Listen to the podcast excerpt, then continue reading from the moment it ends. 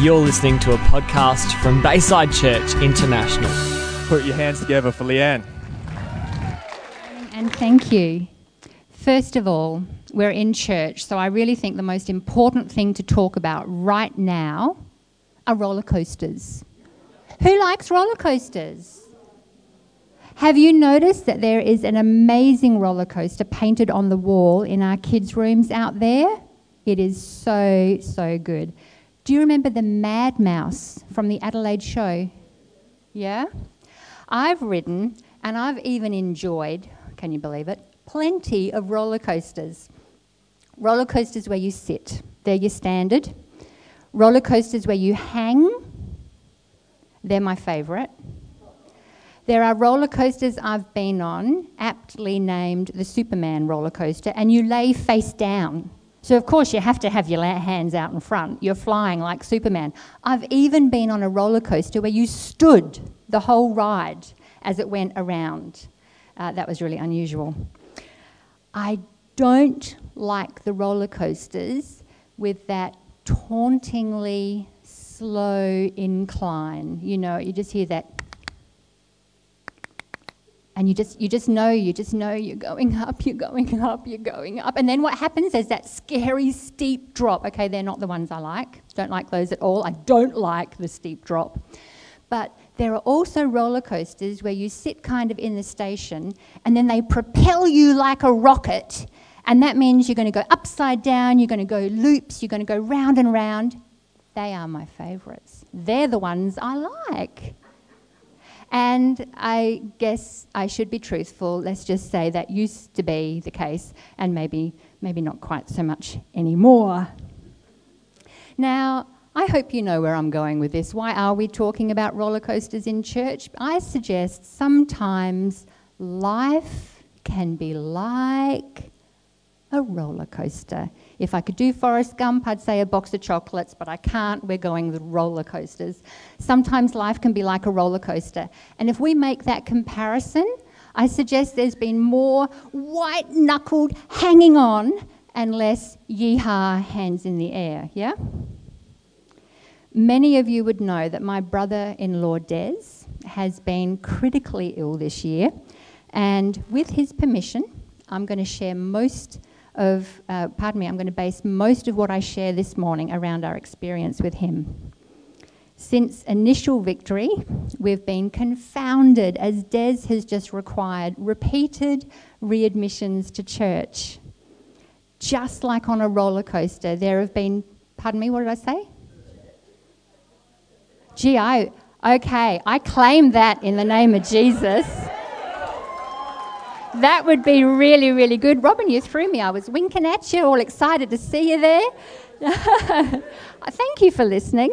There have been times of Des just needing to be checked back into hospital, checked back into hospital, checked back into hospital, just like on the roller coaster. We've had times of our hands in the air, praise you, Jesus. Des is out of hospital, and then he's back in hospital, and we're just clinging to that safety harness, going, God, eyes closed. So, through this time, my husband Alex and I have been aware of God speaking. And you can see Speak on the slide. It's actually the next little mini series we're doing here in Bayside. We have been aware of God speaking in an amazing variety of ways as we, along with many others, and I need to stress, with many others have been praying life, life, life for Des. So this morning I'm going to cover three things. It's going to be interesting, it's going to be exciting, and it's going to be practical. So, very bold claims. You have to see how I go. It's going to be interesting as I share some of the ways we heard God speaking to us about Des. It's going to be exciting as we let the word speak to us, and we're going to discover a safety harness in Scripture. And then it's going to be practical as we close with a song that's going to help you access and secure that safety harness. So, God speaks. We speak. We speak with words vocally. Some speak through sign language, lip reading. So we speak to communicate, but it's not always audible. There are times when silence conveys the meaning better than words ever could. There are times when uh, physical contact will speak more clearly than words. Physical contact, whether that's a hug, whether that's a punch, speaks more clearly than words. Sometimes action speaks more loudly than words. We speak to communicate, and we do it in more ways than just with words. So, too, when the Lord speaks. God speaks in a multitude of ways. He speaks through His Word, He speaks through other believers, visions, dreams, pictures that we might have. What about through His Spirit? Of course, absolutely. I would say when I, when I hear, isn't it funny? I hear down here. I don't hear up here when it's Holy Spirit. When I hear down here, I, I liken it that I've thought or I've considered something and I actually know I didn't think that myself. I've got to kind of unpack the thought that just came to me. What about coincidences? Can God speak to us through coincidences? I'm going to show some ways this morning that He has. Natural circumstances. God will speak to us through natural circumstances. And again, I have an example of that this morning. So God speaks. How well do we hear? Now, before we've started our Speak series, the last three weeks we've talked about listening. So, if you're not sure how well you listen, you might want to revisit those messages. Obviously, I can't say how much I haven't heard obviously. But it is my experience that God can nag. How good is that? So God speaks, we speak, angels speak, demons speak. If you've been following along in our chronological Bible reading plan with weekly YouTube uh, tutorials, shameless plug, you would have recently read in the book of Numbers of a donkey speaking. Now that seems really strange, but I'm sure if you've got pets, you would say they speak to you. You know what they want, they communicate, they make their needs made very, very clear. Prince Charles reportedly speaks to plants. Moses was instructed to speak to a rock. Again, that's in the book of Numbers. So, whilst I have us considering um, the more unusual, it's a good time for me to explain, perhaps, another way God speaks to me, and that is through numbers. And I don't mean the book in the Bible, I mean literally when I see them on a clock.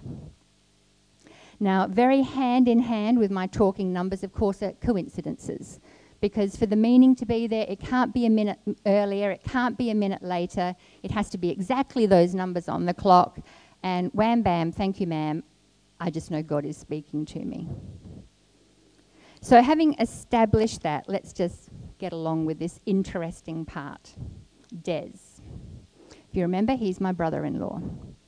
He returned from an overseas holiday and a few weeks later was finding it increasingly difficult to breathe, such that in the space of 48 hours, he went from hospital to actually being in ICU and on life support. Alex's parents had been called to the hospital overnight, and in the morning, the rest of the family, the brothers, were called in as well because things weren't looking good for Des. When I got in the car, I noticed the time on the clock was 10:10, which actually made me laugh at God's persistence because for the previous few days he had been like bombarding me, nagging me with 1010. It just cropped up in my world so many times. And I realized as I saw it on the clock that he'd been preparing me to hear him so I could partner with him with his will for this situation about Des. 1010 on my car clock reminded me of a scripture which had been my favourite for so many years. It was actually my personalised number plate on the car. See, it refers to John 10:10, 10, 10, where it says, A thief comes only to rob, kill, and destroy, but I came, Jesus speaking. I came so everyone would have life and have it fully. Now, this stirred in me a great confidence to pray and proclaim Des would not die from this illness. He would live a full life without disability and without restriction. As we catch up with the family at hospital, the assurance from John 10:10 it has just taken over our emotions. So we listen to the family who have very real fears that this could be the end for Des. We have this assurance. We hug the family, we listen to the family, and we just keep saying, Des is going to be all right. Des is going to be all right. When we're able to see Des, he's in an induced coma in um, ICU. He's on paralysis drugs to keep him very still. He has a ventilator which isn't giving him any good whatsoever, it's just providing a pressure in his lungs to keep them open. And he's attached to an ECMO circuit machine. I hope you don't know what one of those is. An ECMO circuit machine operates as your lungs outside of your body. So all of Des's blood was going through the machine. It takes out the CO2, it oxygenates it, it puts the blood back in. So we pray over Des, and Alex gets a picture. Now, if you remember, this is one of the ways that God will speak to us with a picture. And Alex sees a smallish, dark door with a dome top and he just knows in his spirit that's the door to death. But then he sees two angels come and stand guard in front of that door. And he knows Des cannot pass through. He is not going to die from this illness. We are so, so encouraged. We rejoin the family and we just keep telling them, Des is going to be all right. Des is going to be all right. That same day, the doctor called a family meeting, and myself and some others that were here, we were recording uh, these doctors' meetings, and uh, this is what he had, in part, this is what he had to tell us. Des is really sick, and they don't know why. It's made abundantly clear without the ECMO machine doing the work of his lungs, Des would die. And that's not a paraphrase. I actually had no idea doctors could be so blunt, but they many times told us Des could die. It's important that we understand they've done everything. The doctors have done everything they can to keep him alive, but they're not confident it's going to be enough. So we're struck by the gravity of the situation. It really was so serious, but we're immune to it, which sounds a kind of heartless thing to say, but we had these assurances from God within us that Des was going to be okay. So we just do our best to encourage the family. But what they've just heard a doctor tell them is ringing a lot more loudly in their ears. You see, circumstances can be the bait to fear. And fear is not knowing what Jesus will do. I'm going to come back to that several times this morning, but I like it so much, I'm saying it again right now. Circumstances can be the bait to fear, and fear is not knowing what Jesus will do. Now, amongst this church family, we're putting out prayer requests, and a trusted friend believes it's a sticky demon, which Holy Spirit immediately reveals is hopelessness. It was some weeks later we learned details which actually confirmed this definitively. Yay, God. Again, we met with the doctor, another family conference, and this time they said, Des is stable and doing really well on the ECMO machine. Yet we're not to lose sight of the fact he is the sickest person in South Australia. It's not a claim to fame you want. So far, the test results are of no help, but they're continuing to take samples and run tests. It's a mystery to them. They don't understand how Des is otherwise well. This problem is contained to his lungs. There are eight specialists in various fields pooling and combining their knowledge and experience as their research includes the World Health, pardon me, the World Health Organization and Center for Disease Control. They explain that whatever it is, it's causing significant tissue destruction to his lungs and it's not being stopped or slowed by all the medications that they're giving Des. The more they emphasized they didn't know what it was and it was such a mystery to them, the more convinced Alex and I were that this really could have a supernatural or spiritual reason behind it. So when we're able to pray over Des, we expel hopelessness. And in the moment, also mischief and witchcraft. Now, mm, don't be too put off. Mischief was concealing truth and contrary to the will of God, and witchcraft in this instance was actually manipulation. And uh, interestingly, two others also suggested witchcraft in the following days. We prayerfully, prayerfully fill Des with hope and life. We take every opportunity to tell the family Des is going to be all right. But generally speaking, they don't know Jesus and they're not convinced. One time, another of Alex's brothers re- um, replied to this encouragement I was giving, and he just looked at me and he said, I know what you're saying. And I felt like a really exposed Christian. and uh, it kind of hit me the importance of this hope that we were extending, and I actually then doubted my presumption. It really shook me. So that night, I didn't sleep so well. I was a little overcome by the situation at last, and uh, just that we were being so bold with the family shook me. But I glanced at my bedside clock and it was 5:35. And I was immediately, unreservedly and humbly encouraged again. Well, wouldn't you be at 5:35? Let me tell you why. 535, 535 are the last three digits of our phone number. And as I realized that, it was like the Lord said to me, Leanne, I've got your number. I'm on this. How about that? On our next visit, we're stuck behind a truck for the longest, longest time. Alex is never stuck behind trucks. He's never stuck behind cars. Believe me, there's always a way to get around, but not this time. We were stuck behind this truck for the longest time. And so I'm thinking, this is really strange. So I looked at the truck, which was right in front of us. There wasn't too many other places to look. And the sign writing on the back of the truck said, Persistence overcomes resistance. And I thought, I'll take that.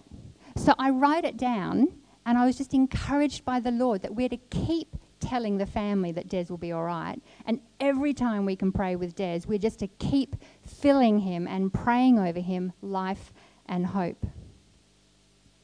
So God used a natural circumstance to talk to us. There really, really was a truck, and we really, really were stuck behind it.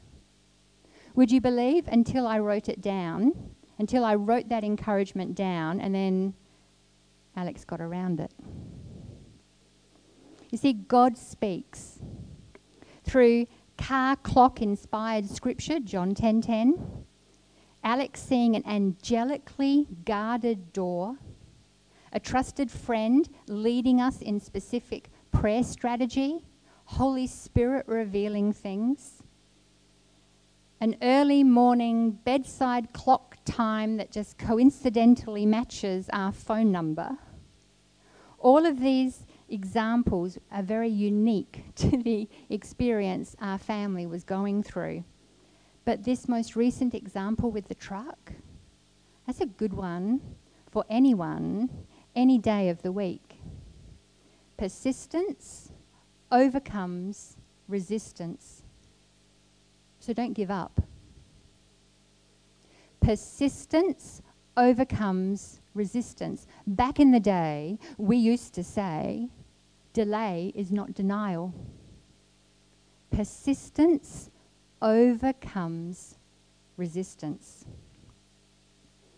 During this visit, Holy Spirit prompts Alex to pray that Des will be the spearhead of recovery for the room that he was in. That all that happened to be in that ICU room after him will also know recovery. And since you can't be the spearhead of recovery without also recovering, we're encouraged again that Des will be all right. We maintain our confession of what we're hearing God speak to us. Now, just one week from when Des first attended hospital, that night as I slept, had occasion to look at my bedside clock. Uh, if we have the visual, please. It was 12:51, and it is important that you see it in clock font. Everybody, please meet my bedside clock showing. Okay, recreated. This is one I, I, what I prepared ahead of time for your convenience. This is what 12:51 in the morning looks like. And as I saw that on the clock, I thought, "Here, right, that's random." Um, and you know, went to turn over. And as I turned over, I realized it's mirror imaged. It's mirror imaged. And as soon as I realized that, I knew without a shadow of a doubt that Des had experienced a turnaround and was getting better now. So in the morning, I told Alex, my clock spoke to me last night at 12:51. Des turned the corner. He's getting better now. Just aside, because you're just you're just listening so well. You're encouraging me. I have a little um, concern now about being, you know, in the prayer line. It's like you come to me, I might just have to say, let me go home and sleep on it. we'll see. We'll see, okay? Um, I was so confident. Later, I looked up mirror imaged, and it means reversed in the direction. So I pray healthy regeneration and wholeness to manifest in Des's lungs. I was in the city for an appointment and visited Des, same day. And I recognized a doctor looking into Des's room, and he notices they're managing to get more air into Des with the ventilator. Another of Alex's brothers visits that same day, and he reports the lung x ray shows some improvement. Wow. Over the next two weeks, Des comes off the ECMO machine, out of the coma, and progresses to a general ward room, breathing just fine, all by himself. Another week, and he's allowed home. Now, he is significantly lighter in weight and muscle tone, but he is poised to pick up his life where it had stopped just a, as just a short month earlier. God speaks and as he had spoken to us, so it came to pass. The doctors never determined a diagnosis for what had Des so sick, and they were never able to pinpoint which of all their treatments made him turn around with fully functioning lungs. Now, I'm sharing this miraculous healing and bragging on God to every audience I can get. And a lot of you here actually know this story up to this point. Remember, we're on a roller coaster, and a trusted friend advises we're not out of the woods yet. And less than a week later, Des is back in hospital, troubling to breathe again. He's initially diagnosed with blood clots on the lungs but when they clear, he's still not able to breathe properly. Again, he's declared a medical mystery, and he's moved backwards and forwards between the regular room and ICU as the medications that are meant to bring him relief don't work. Alex and I are a bit knocked. It's really embarrassing to brag on God about a miraculous healing and then have Des back in hospital. Like, really, it's just rude. I say it how I see it. it's during this time I holiday overseas for two and a half weeks, and whilst the spirit isn't hindered by physical distance, I feel away from the action. The few updates I get about Des are faith battering rather than faith building. Because you remember, circumstances can be the bait to fear, and fear is not knowing what Jesus will do. Our trusted friend messaged a scripture with the reference 23:1, which doesn't seem to apply, but she believes I'll understand something from it. So we have a visual for that too. Thanks, Pete. Chapter 23, verse 1. Took me a while to think what that might mean. I believe it means the cart before the horse. Normally, you see one, two, three going in order, yeah? This is chapter 23, verse 1. 23 and 1. I believe it means the cart before the horse. So I seek God as to what are we doing in the wrong order? How have we put the cart before the horse? And I realize I've let the circumstances dominate my thoughts and fashion my prayers such that I'm trying to push God to do something. Whereas originally, I was following God in my prayers. He was telling me what was going to happen next, and I was agreeing in prayer. I went from pushing, instead, I should have been following. I'd put the cart before the horse. So, if initially we'd been following God and it had gone so well, I just thought, well, let's go back to some of those encouragements. Let's revisit them. And I had just the faith stirring revelation God hasn't changed in the last month. In the absence of him saying anything new, John 10:10 still applies. Persistence still overcomes resistance. So I was fired up. So I messaged Alex. You go, I'm overseas, he's back here. So I messaged him. God hasn't changed in the last month. Having done all, we stand. We stand against unbelief, fear, despair, and we stand steadfastly, resolutely, on solid foundation, firmly anchored in hope, faith, belief, and peace. We stand, shoulders back, head high, eye on the desired result. And we praise and worship from a position of confidence and love. Now, how was that for a stirring pep talk to come on your phone via SMS? Well, roller coaster. Des, meanwhile, is still deteriorating. And again, it's that horrid situation where the family are called to hospital because he's critical. He's unable to exhale um, sufficient CO2 such that his heart stops. And he is resuscitated, put in an induced coma, on life support, but the doctors tell the family they don't think it will be enough. And if his heart stops again, it will be the end. Alex reaches out to this family for prayer support. And when the rest of his family leave the hospital, decides to stay with Des in ICU, which he actually did for three nights. That seemed to give his family more comfort than all the times we'd said to them, Des will be all right, Des will be all right. You see, remember, sometimes action speaks louder than words. And it was a great time for Alex because he had opportunity to saturate Des in prayer and worship music. This time was so intense, I have since heard other family members declare it a miraculous recovery that he did not die at this time. So Alex picks me up from the airport. We go straight to the hospital to pray together over Des. Des is still in ICU, still in the coma, still on life support. And as always we just impart hope and life into Des, speaking over him God's goodness and great love for him personally.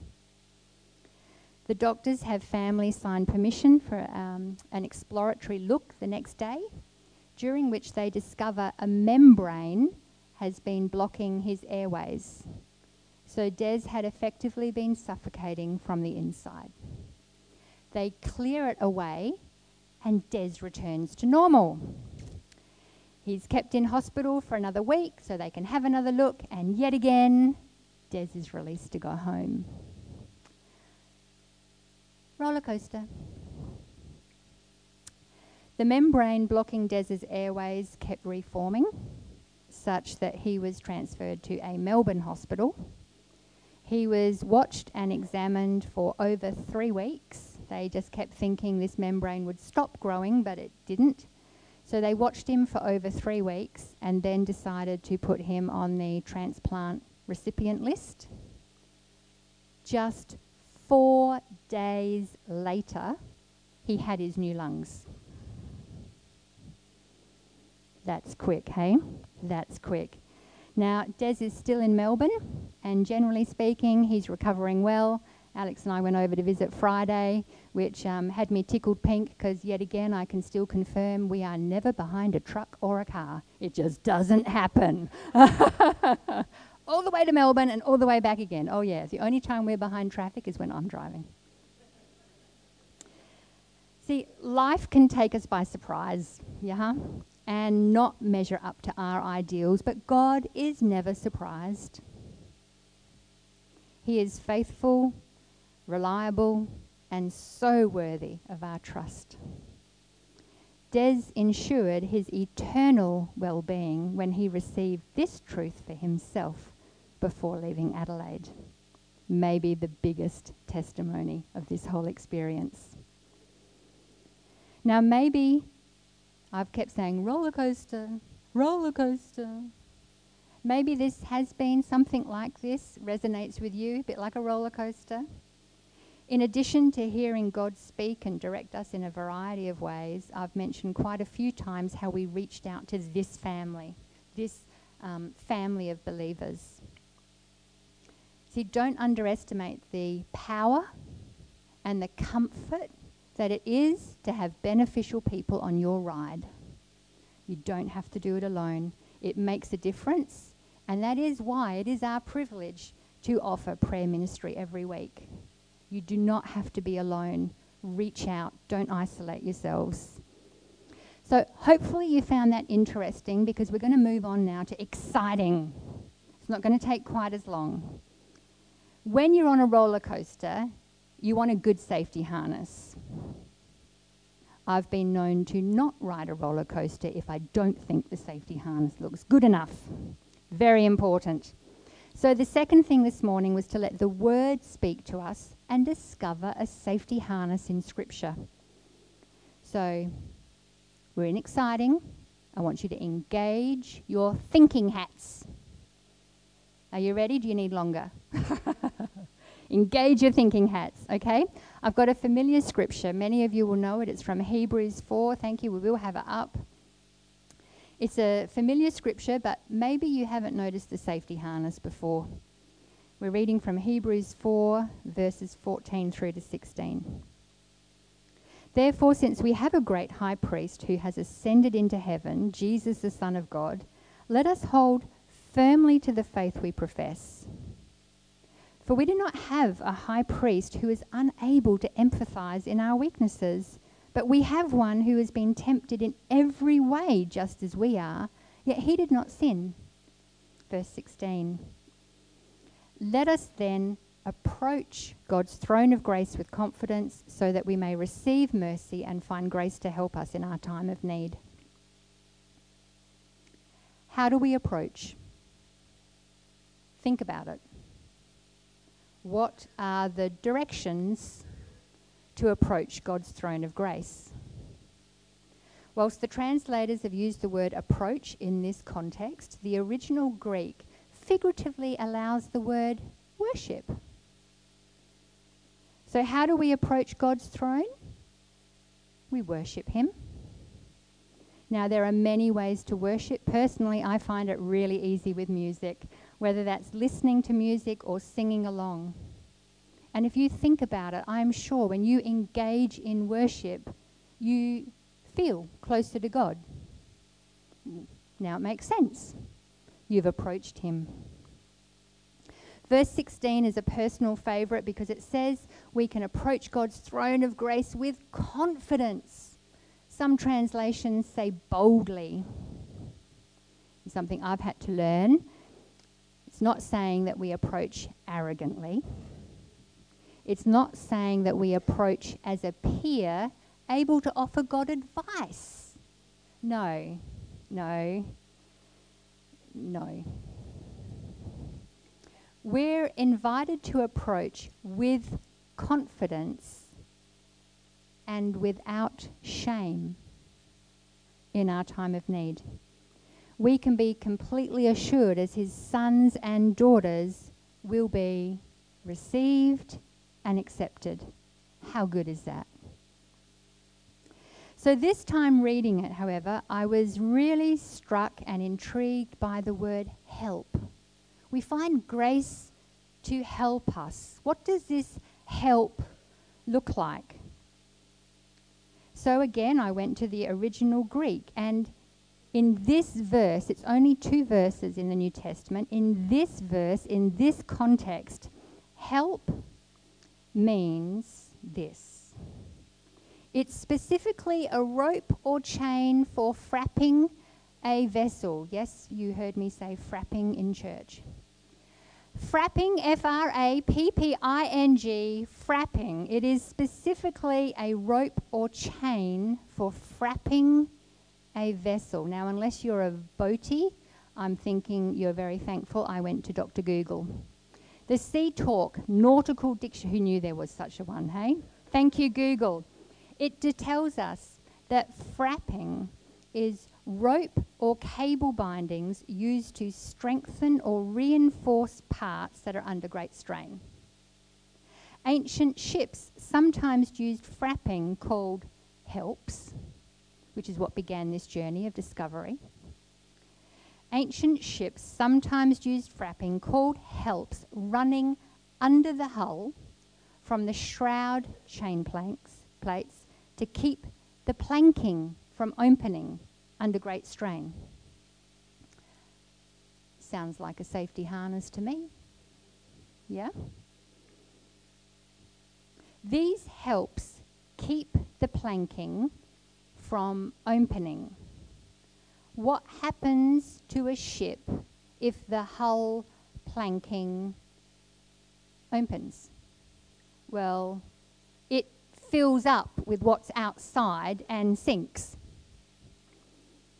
we can confidently worship our way to his throne, receive mercy, and find grace to help us to keep the outside turbulence outside, keep us afloat and right way up.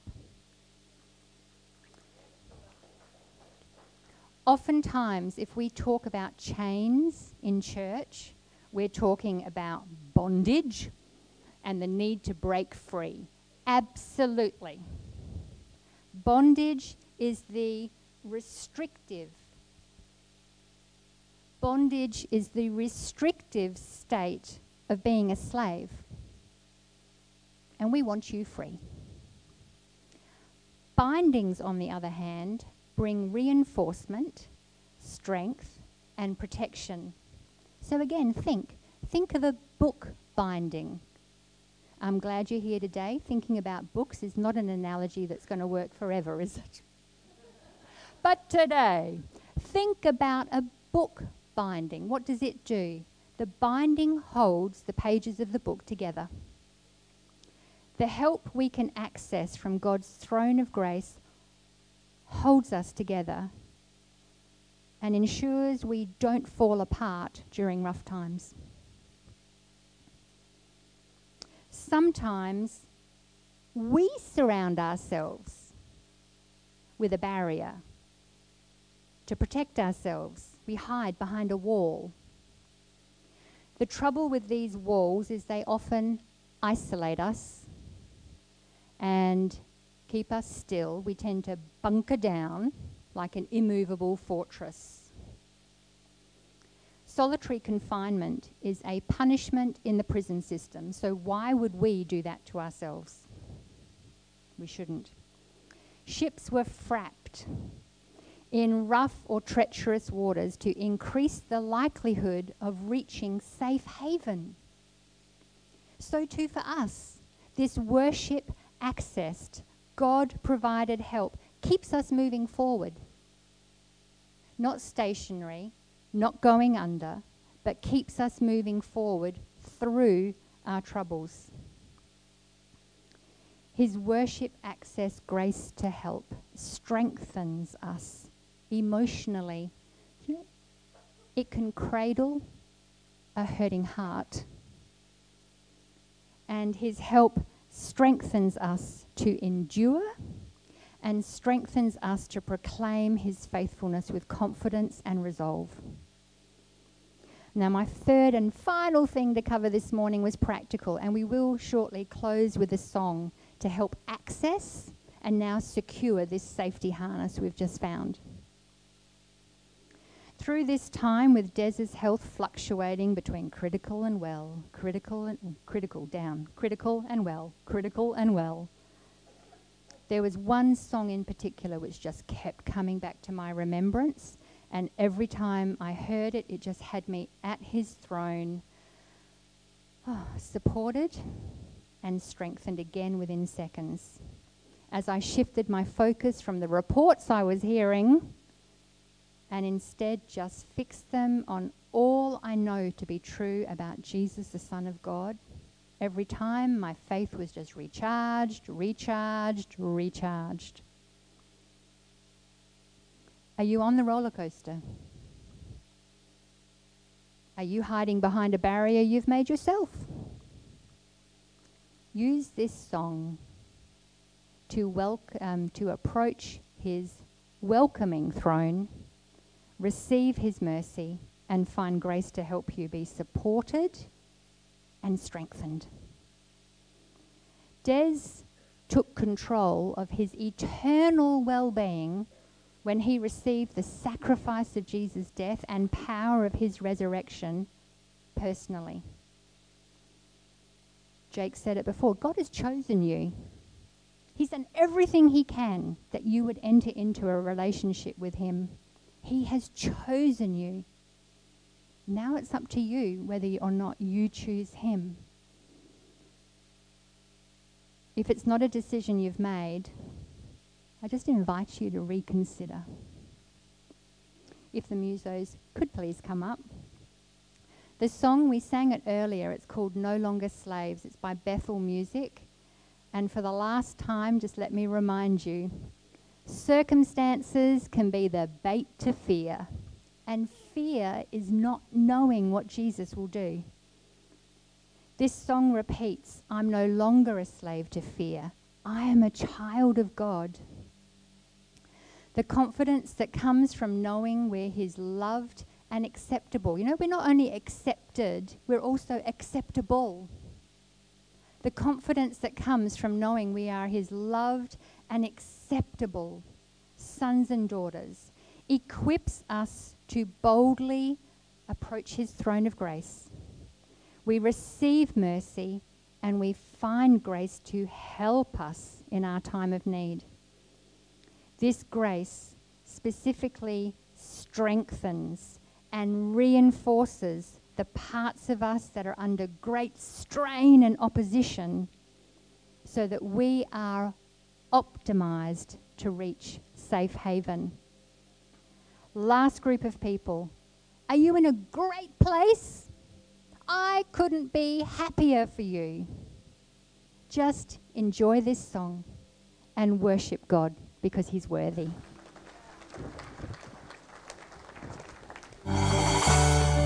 This has been a podcast from Bayside Church International. Thanks for listening.